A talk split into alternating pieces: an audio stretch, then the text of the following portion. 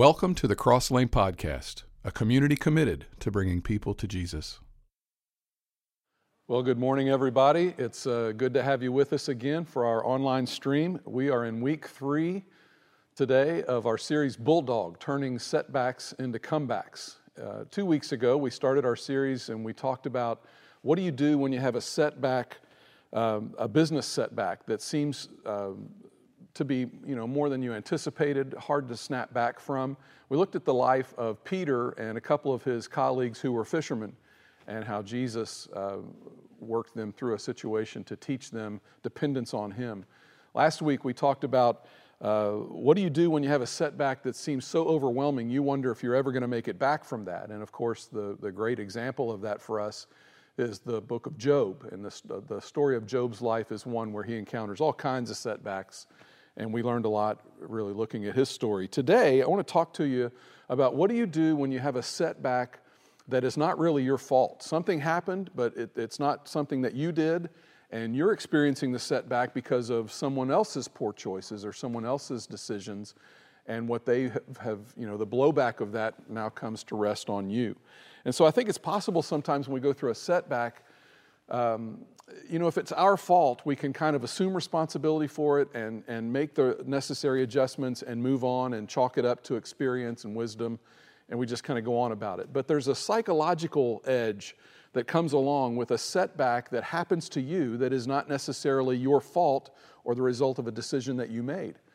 And, uh, you know, I think everybody listening to the sound of my voice probably has had some situation in their life where something happened to them they really didn't have anything to do with it, but the blowback hit them and it caused setbacks for them in their life. Um, if you're someone who's been hurt by the decisions or choices of other people, you know exactly what I'm talking about.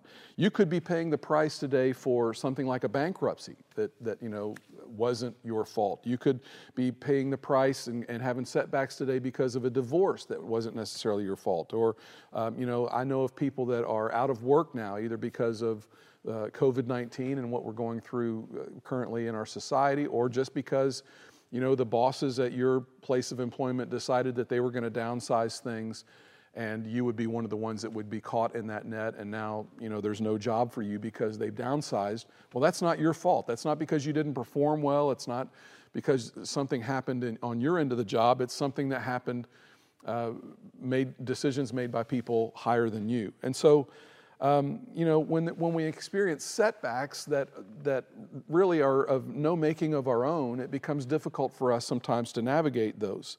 Uh, these things can wreak havoc with our health and our hope and our happiness in life. These are things that can, can you know, really jam up the way we live and, and the way we think. And so today, I want us to see how God can turn these kinds of setbacks into comebacks, even when it's something that someone else has done and it blows back on you. And so, uh, Acts 27 is the, the place from which we're going to look at our story this morning. It's a very familiar story to those of you who've been Christians for a long, long time. And in this particular chapter in Acts 27, we find a great example of how oftentimes we can suffer because of the foolish choices of somebody else. Um, you know, at some point, you live life long enough, and that's going to happen to you. I would also remind you that we put to the left of your screen, there are some notes that you can follow along and a chance for you to, to kind of fill in the blanks. I know some of you like to do that. So today, we look at a story where Paul survives a storm and a shipwreck that was not his fault. Uh, a little background Paul has always wanted to get to Rome. I think one of the things that Paul wanted to do was he wanted to have the opportunity to speak directly to the emperor of Rome. He wanted to give the emperor his testimony, and he wanted the, the opportunity to try to convert the emperor of Rome, which is a, a pretty bold goal. It's a, it's a, it's a pretty uh, big thing to aspire to, to want to uh, convert the, the emperor of your uh, nation or your country. And uh, so, you know, Rome is the greatest, most powerful, most influential uh, city in the world. Uh, it's, it's the seat of power. And Paul really wants to get there because he wants to have an influence on those people. And so he's going to get to Rome, but he's not going to get to Rome the way you might expect him to get to Rome. He's going to end up going there as a prisoner. Uh, Paul has been unfairly tried and uh, he's been tried for a crime that he did not commit, and he's been found guilty. And because he was a Roman citizen, he has the opportunity then to appeal in a capital offense, especially. He could appeal to the emperor of Rome, and that is exactly what Paul does in this instance. So we're going to pick up the story today as Paul is in prison and he's going to get on this, uh, this prison ship basically on the island of Crete and, and uh, that island sits in the Mediterranean Sea. Uh, the ship is docked in a port there, and the crew has spent too much time on leave, and now it's time to leave out on the boat, and the autumn is getting ready to turn into winter, and the, it's not optimum conditions for sailing. So um, God is going to, to tell Paul to warn the captain hey, it's not a good idea for us to set sail. We probably should, should uh, stay in the harbor here for the winter and wait until more favorable conditions after the winter season. But the crew is impatient and they, aren't, uh, they don't want to hear any of that. And so um, they, you know, they press upon the captain, hey, let's leave now and let's, let's put out at, at sea. And Paul tries to tell them, he tries to warn them, hey, if you do that, you're going to run into bad weather and you are going to be shipwrecked. But they're not interested in that. They ignore Paul, they go on about their business. And just as Paul had warned, the ship is, is, uh, runs the risk of being destroyed in the storm. Uh, I want to read this to you from verse 41 in Acts 27. But the ship struck a sandbar and ran aground. The bow stuck fast and would not move, and the stern was broken to pieces by the pounding of the surf.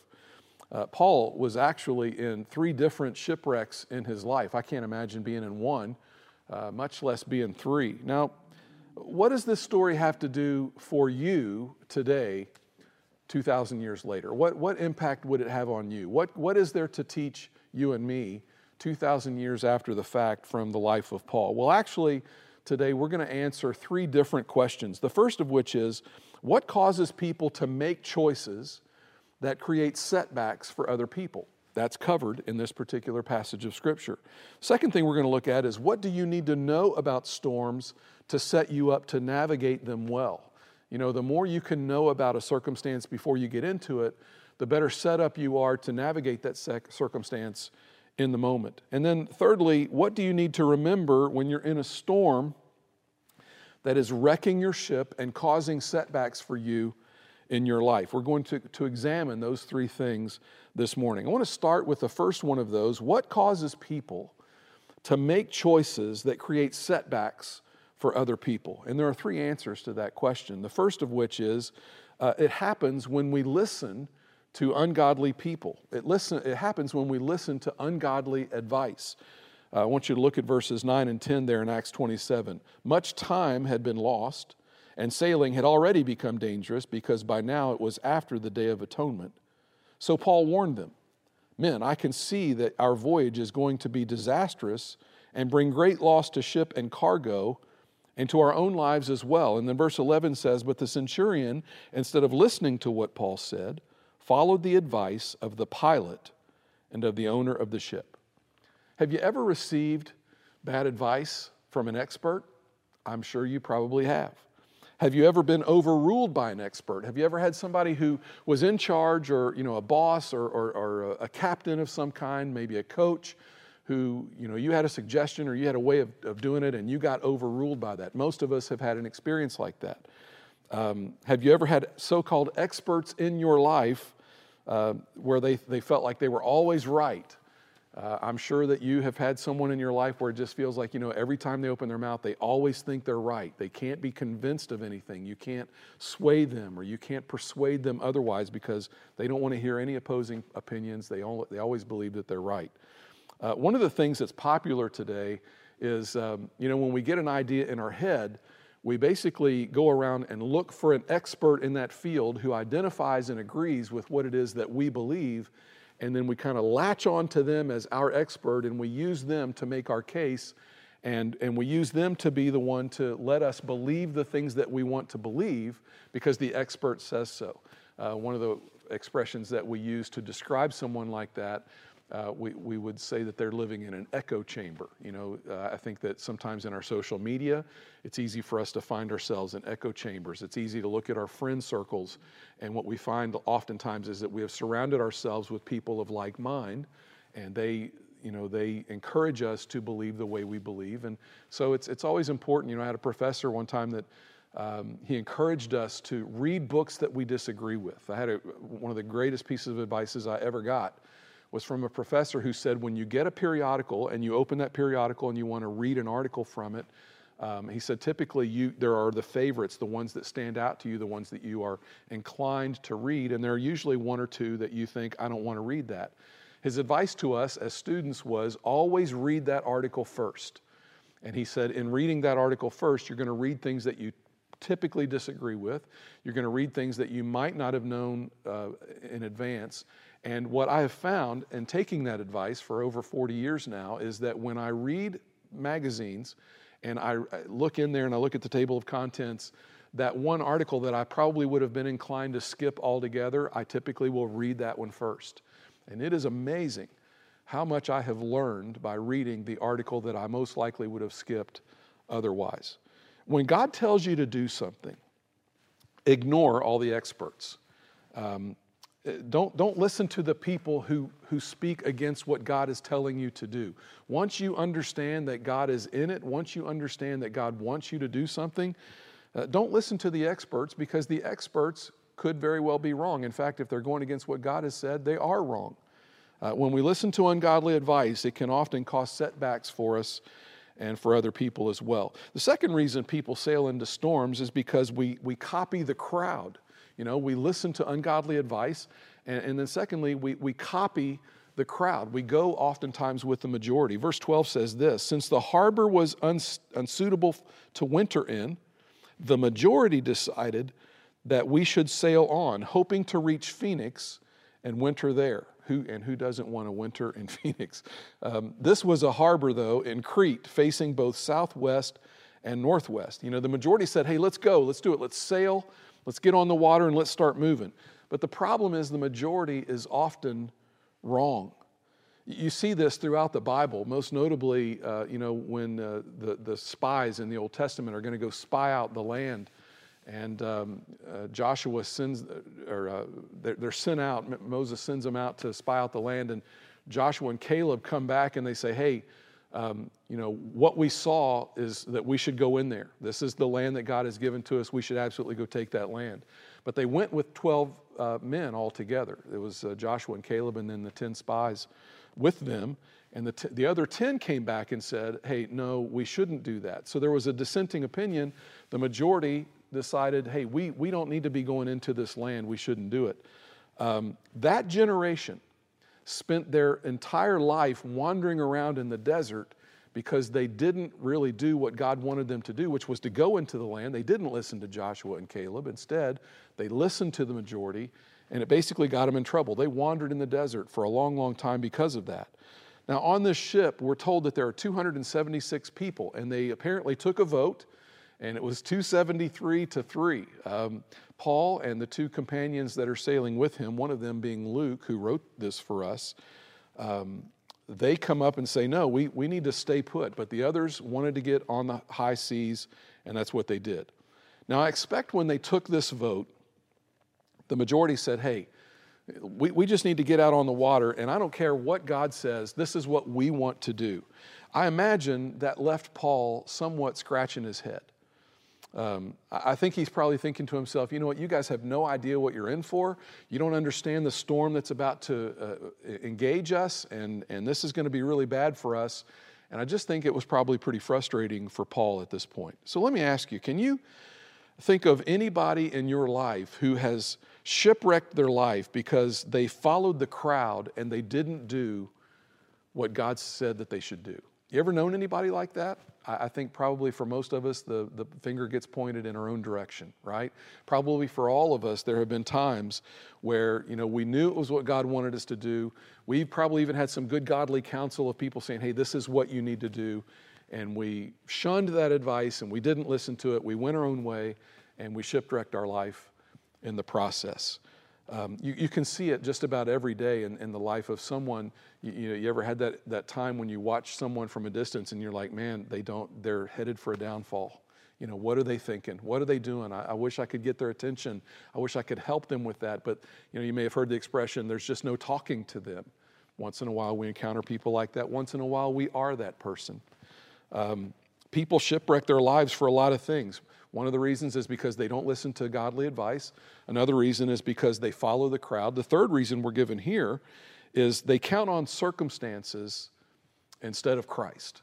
We, we, we shipwreck our life when we count on circumstances instead of Christ. Just because it looks good doesn't mean it is good. I picked uh, verse 13 out of the New Century Version uh, for this reason. There's a, there's a line that's translated here that I just, I, I really think accentuates um, the point. It says, When a good wind began to blow from the south, the men on the ship thought, This is the wind we wanted, and now we have it.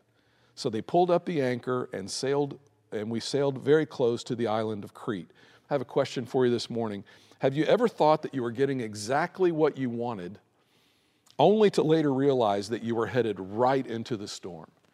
Uh, that's exactly what's going on here. Here's another question Is it possible that when you are getting exactly what you think you wanted, that your life might be getting set up for a setback? I can look back at different times in my life where I, I thought I was getting exactly what I wanted, and it was just to end up for me in a setback. It ended up in a situation that I didn't want to be in. You know, when you pay attention to the circumstances, we, we oftentimes we listen to what the crowd has to say, and oftentimes the crowd is influenced by the circumstances, and we don't listen to what God says. And whenever we do that, every time we do that, we're setting ourselves up for a failure and for a setback. This crew gets a favorable wind. They get exactly what they think they want. It's something that looks God, but God uh, looks good, but God has said no to it. God has said, "Hey, this isn't your time. This isn't when you should be setting out." Um, so whenever God says no or or not yet or not now, when you go against that, you just need to understand you are sailing into a disaster. You ever heard this? Well, well it, it feels good, so it must be right. Or it feels right, so it must be right. Uh, man, all I know is that I've seen lots of people get exactly what they wanted, and I've seen lots of people decide to do something because it felt right to them or because it felt good to them. And uh, in the process, when they engaged in whatever that was, it turns out that it was a setback. It turns out that it was something that was negative in their life and it wasn't good. Um, more than likely, you've had that experience. I know that in my life, I've had that experience. So, why should I never trust my circumstances? And the, the answer to that is because they change constantly. Circumstances are constantly changing around us, and we can, they can literally change overnight. They can change like the weather uh, in our story this morning. Acts 27, verse 14. Before very long, a wind of hurricane force, so that's, that's pretty strong, called the Northeaster, swept down from the island. so, uh, you know, they didn't have telecommunication, but if they had, they might have uttered the words Houston, we have a problem, okay? We, we didn't anticipate this. We didn't know this was coming. They're making their way up the northern coast of Crete, and now they are being blown out to sea away from the coast, and they are at the mercy of this storm. They are in big time trouble. They've listened to ungodly advice. They've gone with the crowd. They've relied on their circumstances. They thought they had a good wind, and they decided that was enough to, to set out into the water. Uh, you know, it was kind of an it looks good and it feels good mentality, and now they are facing real trouble, and now the setback is coming. Uh, the next lesson in this story is what do I need to know about the storm that will help me to navigate it? Because if you don't know what, what uh, a storm or a setback can do to you in your life, it's going to cause problems for you. It's really important that you be aware of what a setback does to your psyche, what a setback does to the way you think and the way you respond to different things. I want to show you three traps, really, from the, the story in Acts 27 uh, that we find in this passage. And the first one is storms cause me to drift from my goal. That's what setbacks do. They, they distract you and they cause you to, to not be focused on the thing that you need to be focused on. I would draw your attention to verse 15. The ship was caught by the storm and could not head into the wind. So we gave way to it and were driven along. You want, you want to talk about a verse that is packed with insight. There are five insights that, that really come out of the passage that I just read to you. Five ways that a setback can dominate our life. And they are number one, in a storm, you tend to lose control of your plan. You know, we have this plan, and then the storm comes, and, and we get kind of blown off course of that plan. Number two, you stop trying because you get tired. Uh, fatigue sets in and it, you, you know you start to wear out. Your, your, your faith muscles kind of get tired. Number three you, you, you just give up. Mentally you get to a place in your head where you decide you know what? I don't know if it's worth it anymore. Uh, number four you are pressure driven and you're not necessarily purpose driven you're, you're always better off in life when you have some purpose that you're, you're moving toward and you're driving toward and when setbacks come a lot of times, what happens is you feel the pressure around you and you lose sight of whatever your purpose was. Um, they gave way and they were driven by the wind. You know, they, they had a purpose, but they, they kind of gave up on all that. And the number five, you, you tend to drift in every direction in a storm. That's what happens when you give in to the storm. When you, when you hear that voice that says, you know, what's the use of trying anymore? We, we probably have all gone through that, that moment or those moments in life when something bad's happening to us and we've, we've you know, kind of buffeted up against it long enough and we kind of mentally throw our hands up in the air and say, you know what, I, am I'm, I'm tired of this. Um, you know, what's the use? I, I just can't seem to get anywhere. Why, why work so hard? Um, you know, it's not worth it. So, so the question I have for you this morning is Have you let storms and setbacks cause missional drift in your life? Is there, have there been some things that you really had set out to accomplish, some goals that you had for yourself, and the setback comes along, the storm comes along, and it draws your attention away, and, and you've now you've got missional drift. You, you were kind of moving right straight toward your goal, and now you've gotten off course. Maybe you wanted to go back to school. Maybe you wanted to start your own business. Maybe you were going to save some money for something specific, and, and you allowed uh, something that you wanted, or you allowed some pleasures to, to divert your attention. Um, is it possible that this morning you have lost your focus? I would draw your attention to verse 17. Then they passed ropes under the ship itself to hold it together. Now, I have no idea what this must have looked like. Uh, here they are, they're in this storm. It's dark, the, the waves are high, the wind is raging, uh, likely rain involved. It's fierce, they have very little balance.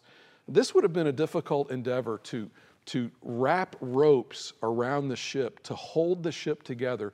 I would think that would be a hard thing to do on a normal day, under normal circumstances. Um, I think it would pose some challenges to try to do that, much less to try to do that in a situation where the boat is tossed about and the waves are high. Um, let me ask you this question What kind of ropes have you been trying to tie around your life to hold it all together?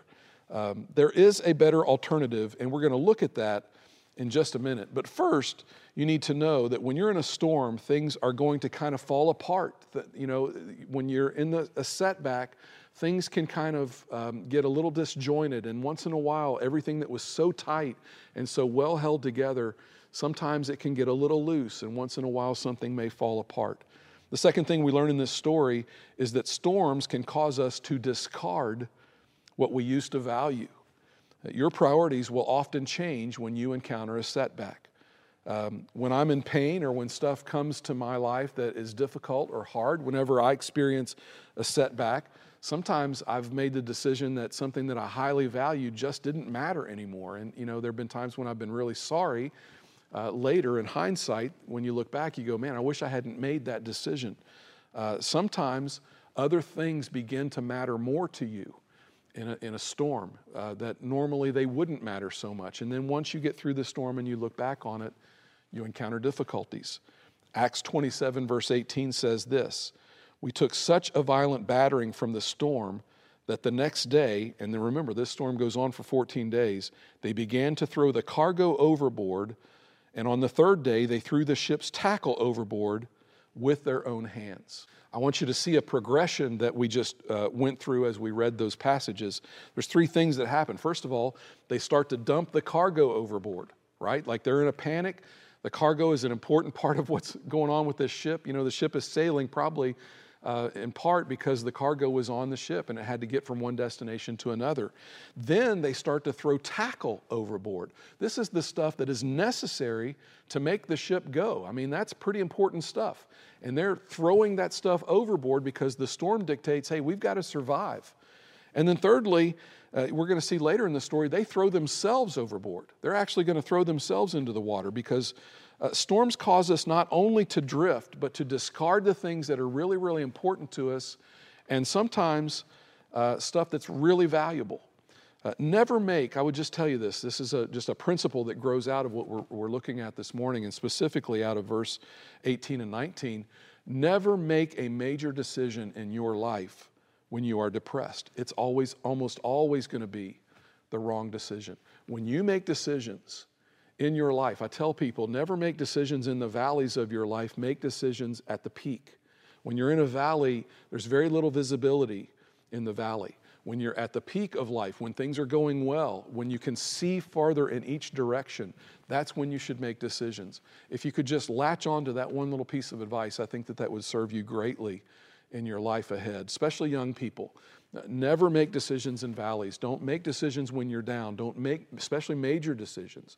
Don't make those decisions when you're struggling a little bit with some uh, depression. You're, you're likely to make a bad decision. Um, there's a third thing that, that storms do to you, and we're going to learn that next. Storms cause me to despair.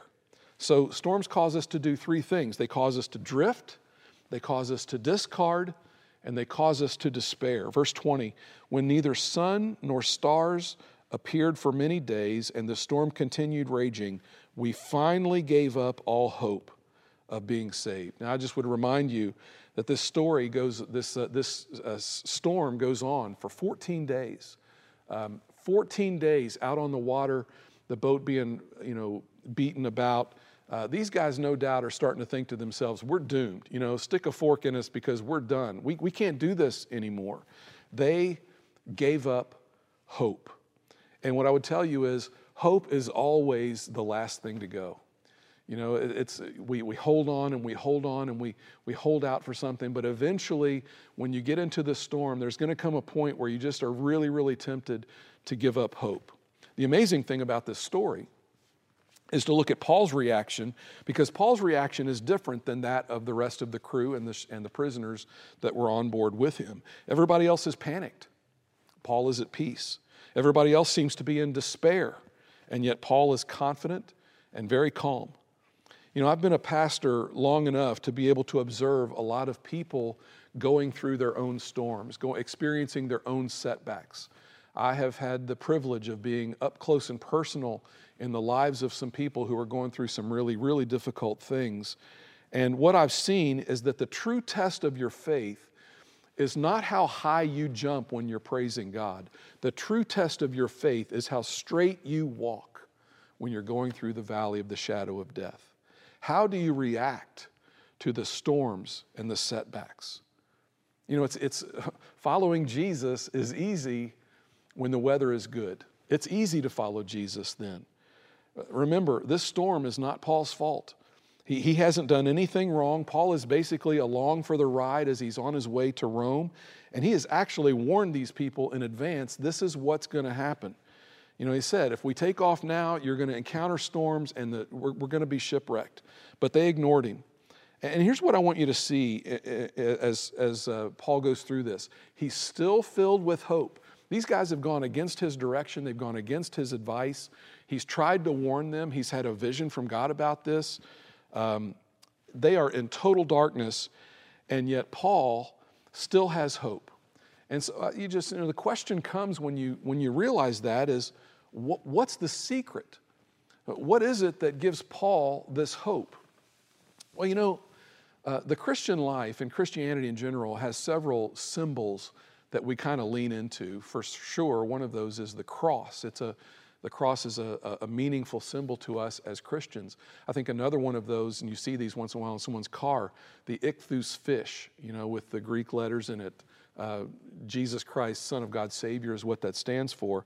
But there's another symbol that uh, often forgotten by some people, but it's probably one of the oldest symbols of Christianity that we know of, and that is the anchor.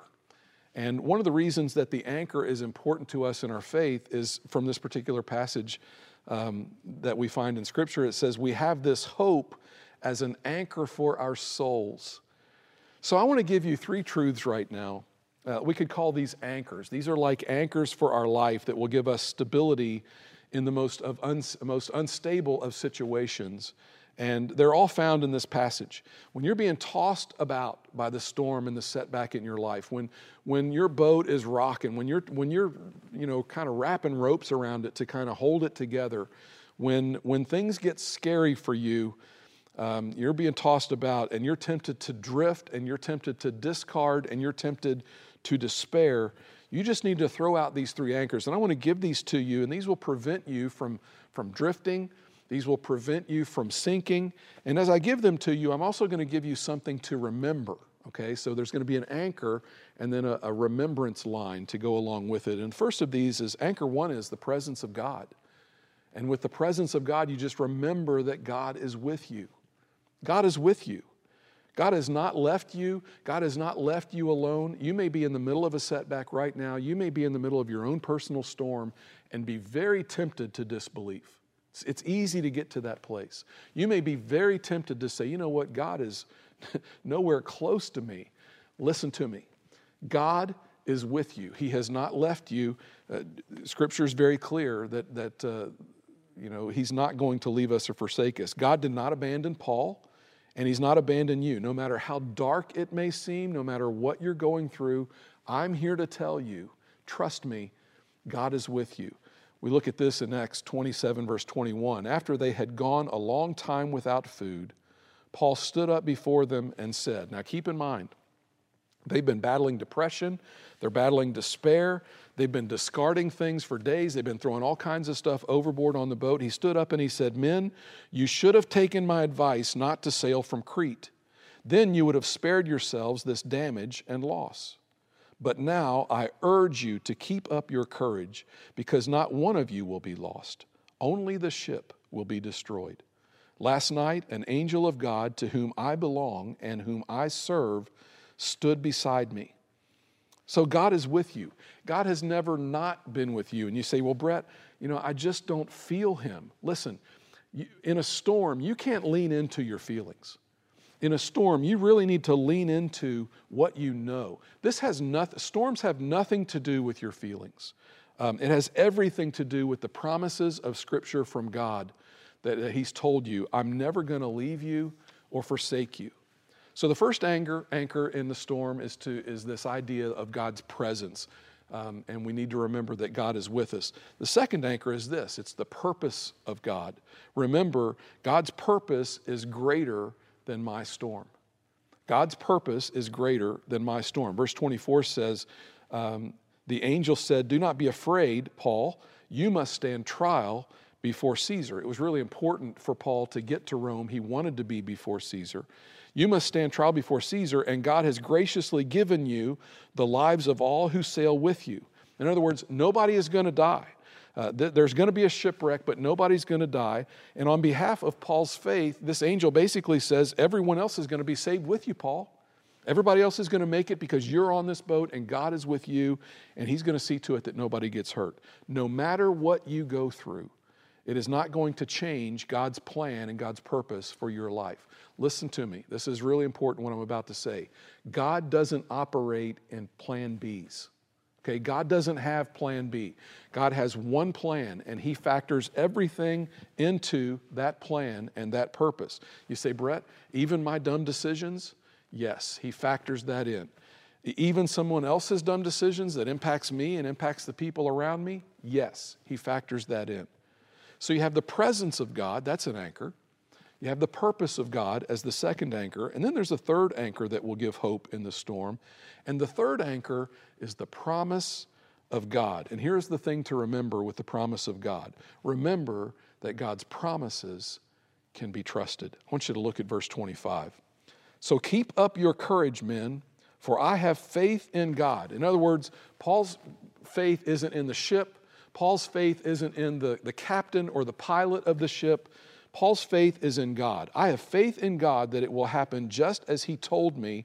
And then he adds this parenthetically Nevertheless, we must run aground on some island. In other words, I know God is going to take care of us, but and I know that none of us are going to die, but we are going to be shipwrecked. This boat is not going to make it. They actually end up on the island of Malta. And uh, I want you to see this uh, if you're in the storm right now, and I know some of you are. I've talked to some of you in the past week or two, or we've texted, and I know some of you are going through some pretty hard things. Um, God has not promised to save your ship. God won't always save the ship, but God has promised to save you. You may lose the ship. In fact, that's what happens with these guys. The ship is going to be lost. But saving the ship isn't nearly as important as it is saving you. And that's what God is committed to. God is committed to saving you. I would draw your attention to verse 30. In an attempt to escape from the ship, the sailors let the lifeboat down into the sea, pretending they were going to lower some anchors from the bow. Then Paul said to the centurion and the soldiers, Unless these men stay with the ship, you cannot be saved. In other words, you're all going to die unless you stay with the ship. If you go out there in a lifeboat, what makes you think that you're going to survive any better in a lifeboat that's smaller than this vessel that's being tossed all around on the waves? Um, it's just not going to work, Paul says to him. You, you got to let go of your lifeboat. I would just ask you this morning what man made, puny little lifeboat are you tempted to cling to in the middle of your storm? You know, when we encounter setbacks, when the storm hits our life, there's always something that we're tempted to hang on to that kind of becomes a, a pseudo lifeboat for us. For some of us, it, it's, it's looks. You know, you, you may really lean into the idea that you've got your looks and, and that they get you someplace in life and that, that, that that's really important to you. Um, I hate to break it to you, but you're not always going to be as pretty as you are today right?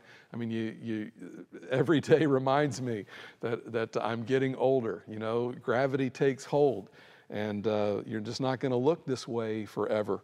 Uh, some of you cling to money, and you know you've got a little bit of money, and you think that gives you security, and that's what you're clinging to. Uh, some cling to intelligence. You know, they think they're really smart, and I'm just going to cling to my intelligence. My intelligence will get me through. Some cling to uh, sports prowess or athletic ability.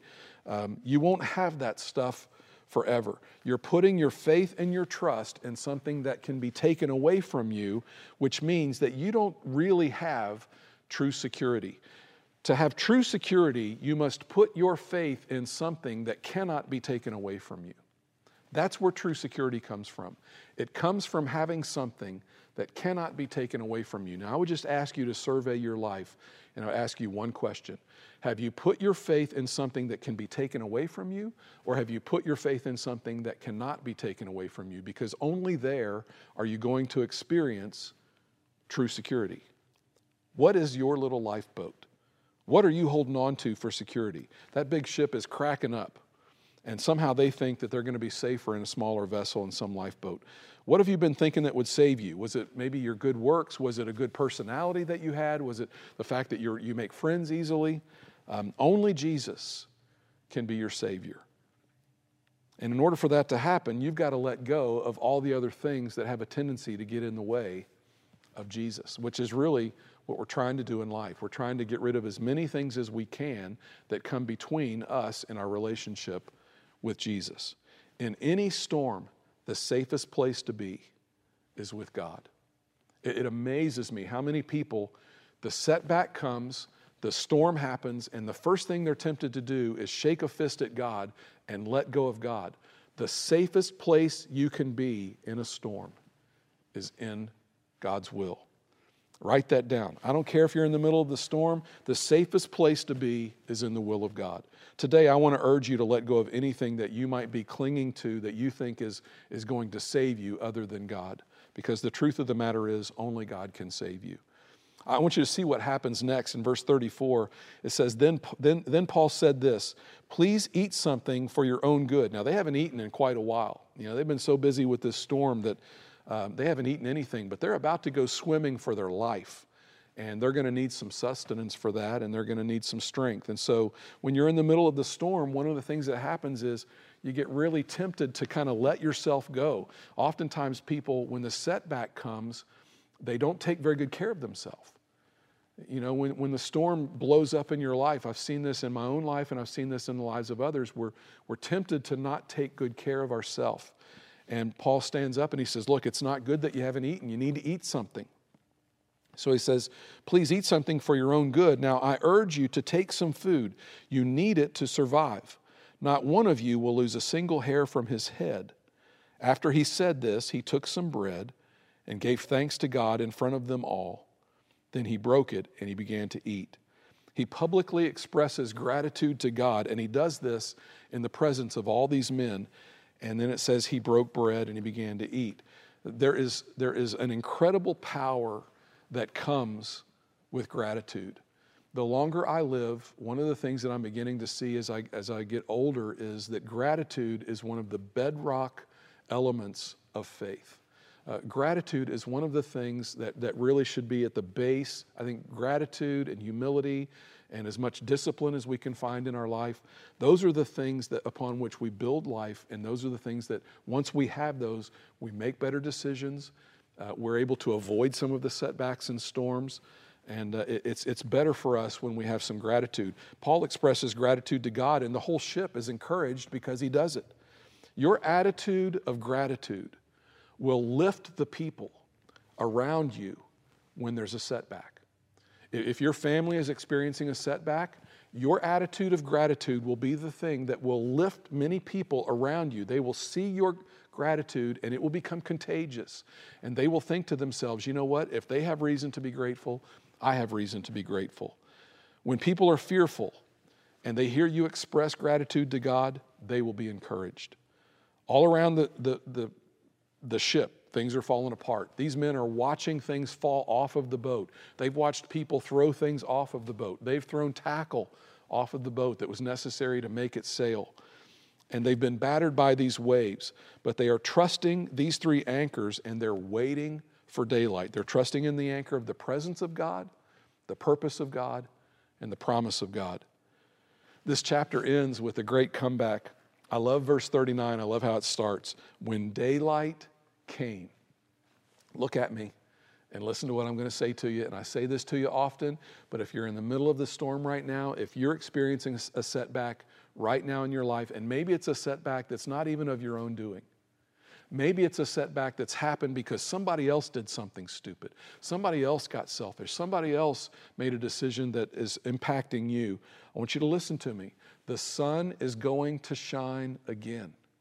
I promise you, the sun is going to shine in your life again. Verse 43 He, and I think this is the centurion, ordered those who could swim to jump overboard first and to get to land. The rest were to get there on planks or on other pieces of the ship. In this way, everyone reached land safely. God used Paul to save everybody on that ship. Do you realize that God wants to use your life in the very same way for the people around you? There are people in life, in your life, that are battling storms. There are people who have encountered setbacks. And as you survey the people in your world, as you see people who have encountered difficulties and setbacks and storms in their life, God wants to use you to help those people navigate their way through this storm. Let God use you to encourage other people. Let God use you to be a positive influence in the lives of the people around you. Let me just ask you some questions this morning as we get ready to close. Do you feel like you're drifting? Do you feel like you, you don't have purpose? Do you feel like your, your goals or your dreams have kind of somehow faded? Is that a possibility for you? Have you been tempted to throw it all away? A job, a, a dream, a marriage, a, a, responsibility of some kind? Um, is there something that's causing despair in you? Are you tempted to, to give up and to throw up your hands and say, I just can't do it? Are you tempted to give up on your finances? Is there is there an illness that's a problem for you? Is it a relationship? Don't give up. Don't be afraid. Hold on to these truths. God is always with you. He's standing with you even though you can't always see Him. You can't always feel God. Listen, God is aware, God cares, and He's there. It is God's presence, it's His promises, it's His provision, it's His power, and it's His peace. And all of these things come when you are found in the will, in the presence of Christ. Somebody listening to me this morning needs to give their life to Christ. You, you, you know, you've thought about it, you've heard a lot about Jesus, you're interested, you know that you can't do this on your own, you know that your way isn't working, and you've been thinking about giving your life to Christ. You've put your faith in your own lifeboat long enough. I don't know what it is, but we all have those things that we're tempted to put our faith in. I'm telling you that you need to, that's really what the Christian life is. It's leaving all the other lifeboats behind and it's getting in the one solid vessel, which is Jesus Christ, who will see you through any storm and any setback that you will encounter in your life. I hope the lesson this morning has been helpful for you. Um, I just want you to know that as we go through this, and it's starting to look like things are going to loosen up a little bit, let's hope that's the case. Um, I, I hope that as you go through this, I want you to know that we've been praying for you. We stand ready to serve you any way we can. I've been in contact with a lot of you. I've, I've heard your prayer requests. I know some of you have special things going on. I've been praying for you. Uh, you're on our minds. We, we love you very much. We can't wait till, until the time comes that we can all be back together and, and worship together as a family. Won't that be great? Um, but um, I just want you to know you're not alone. God sees you, God is with you, we're with you, and uh, soon enough, this is all going to be behind us. Don't give up, don't give up hope. Uh, this storm and this setback is going to be over as well. We just have to find that bulldog inside of us, and we have to let him come out and, and take over a little bit. Um, I want to pray with you before we close this morning. Let's pray together. Father, uh, sometimes things happen to us and it's not even our fault. Uh, just like in the story, this storm happens, it's not Paul's fault. Uh, Paul's on a boat, uh, really, because he's an innocent man on, on his way for a trial, uh, and he's even innocent in, in the process of all that. He had every reason to give up hope. He had every reason to be angry, every reason to not be full of gratitude, but that was not his attitude. Paul's full of peace, he's full of hope, he's full of gratitude. He's our example, Lord. Uh, some of us uh, are going through some really difficult things. This has not been an easy time for some people. And so, Lord, we just confess to you that life isn't always pretty. Uh, Father, we confess to you that we don't always respond the right way. I think sometimes in the storms we make really bad decisions. Um, but Lord, you're bigger than our bad decisions. Nothing is a surprise to you. There is no plan B with you. You're going to take everything that happens, and Bible tells us that you're going to work it out for our good. And so, Father, we just lean into that promise this morning. I pray for the people that are listening to my voice right now that you would give them a blessing today. I pray that they would, they would experience the hope that comes from a life lived with Jesus. Father, may they know your peace and your presence and your promise and your provision today. We love you, Father. We worship you in these moments and tell you just how awesome you are. We give our lives to you. We pray this in Jesus' name. Amen.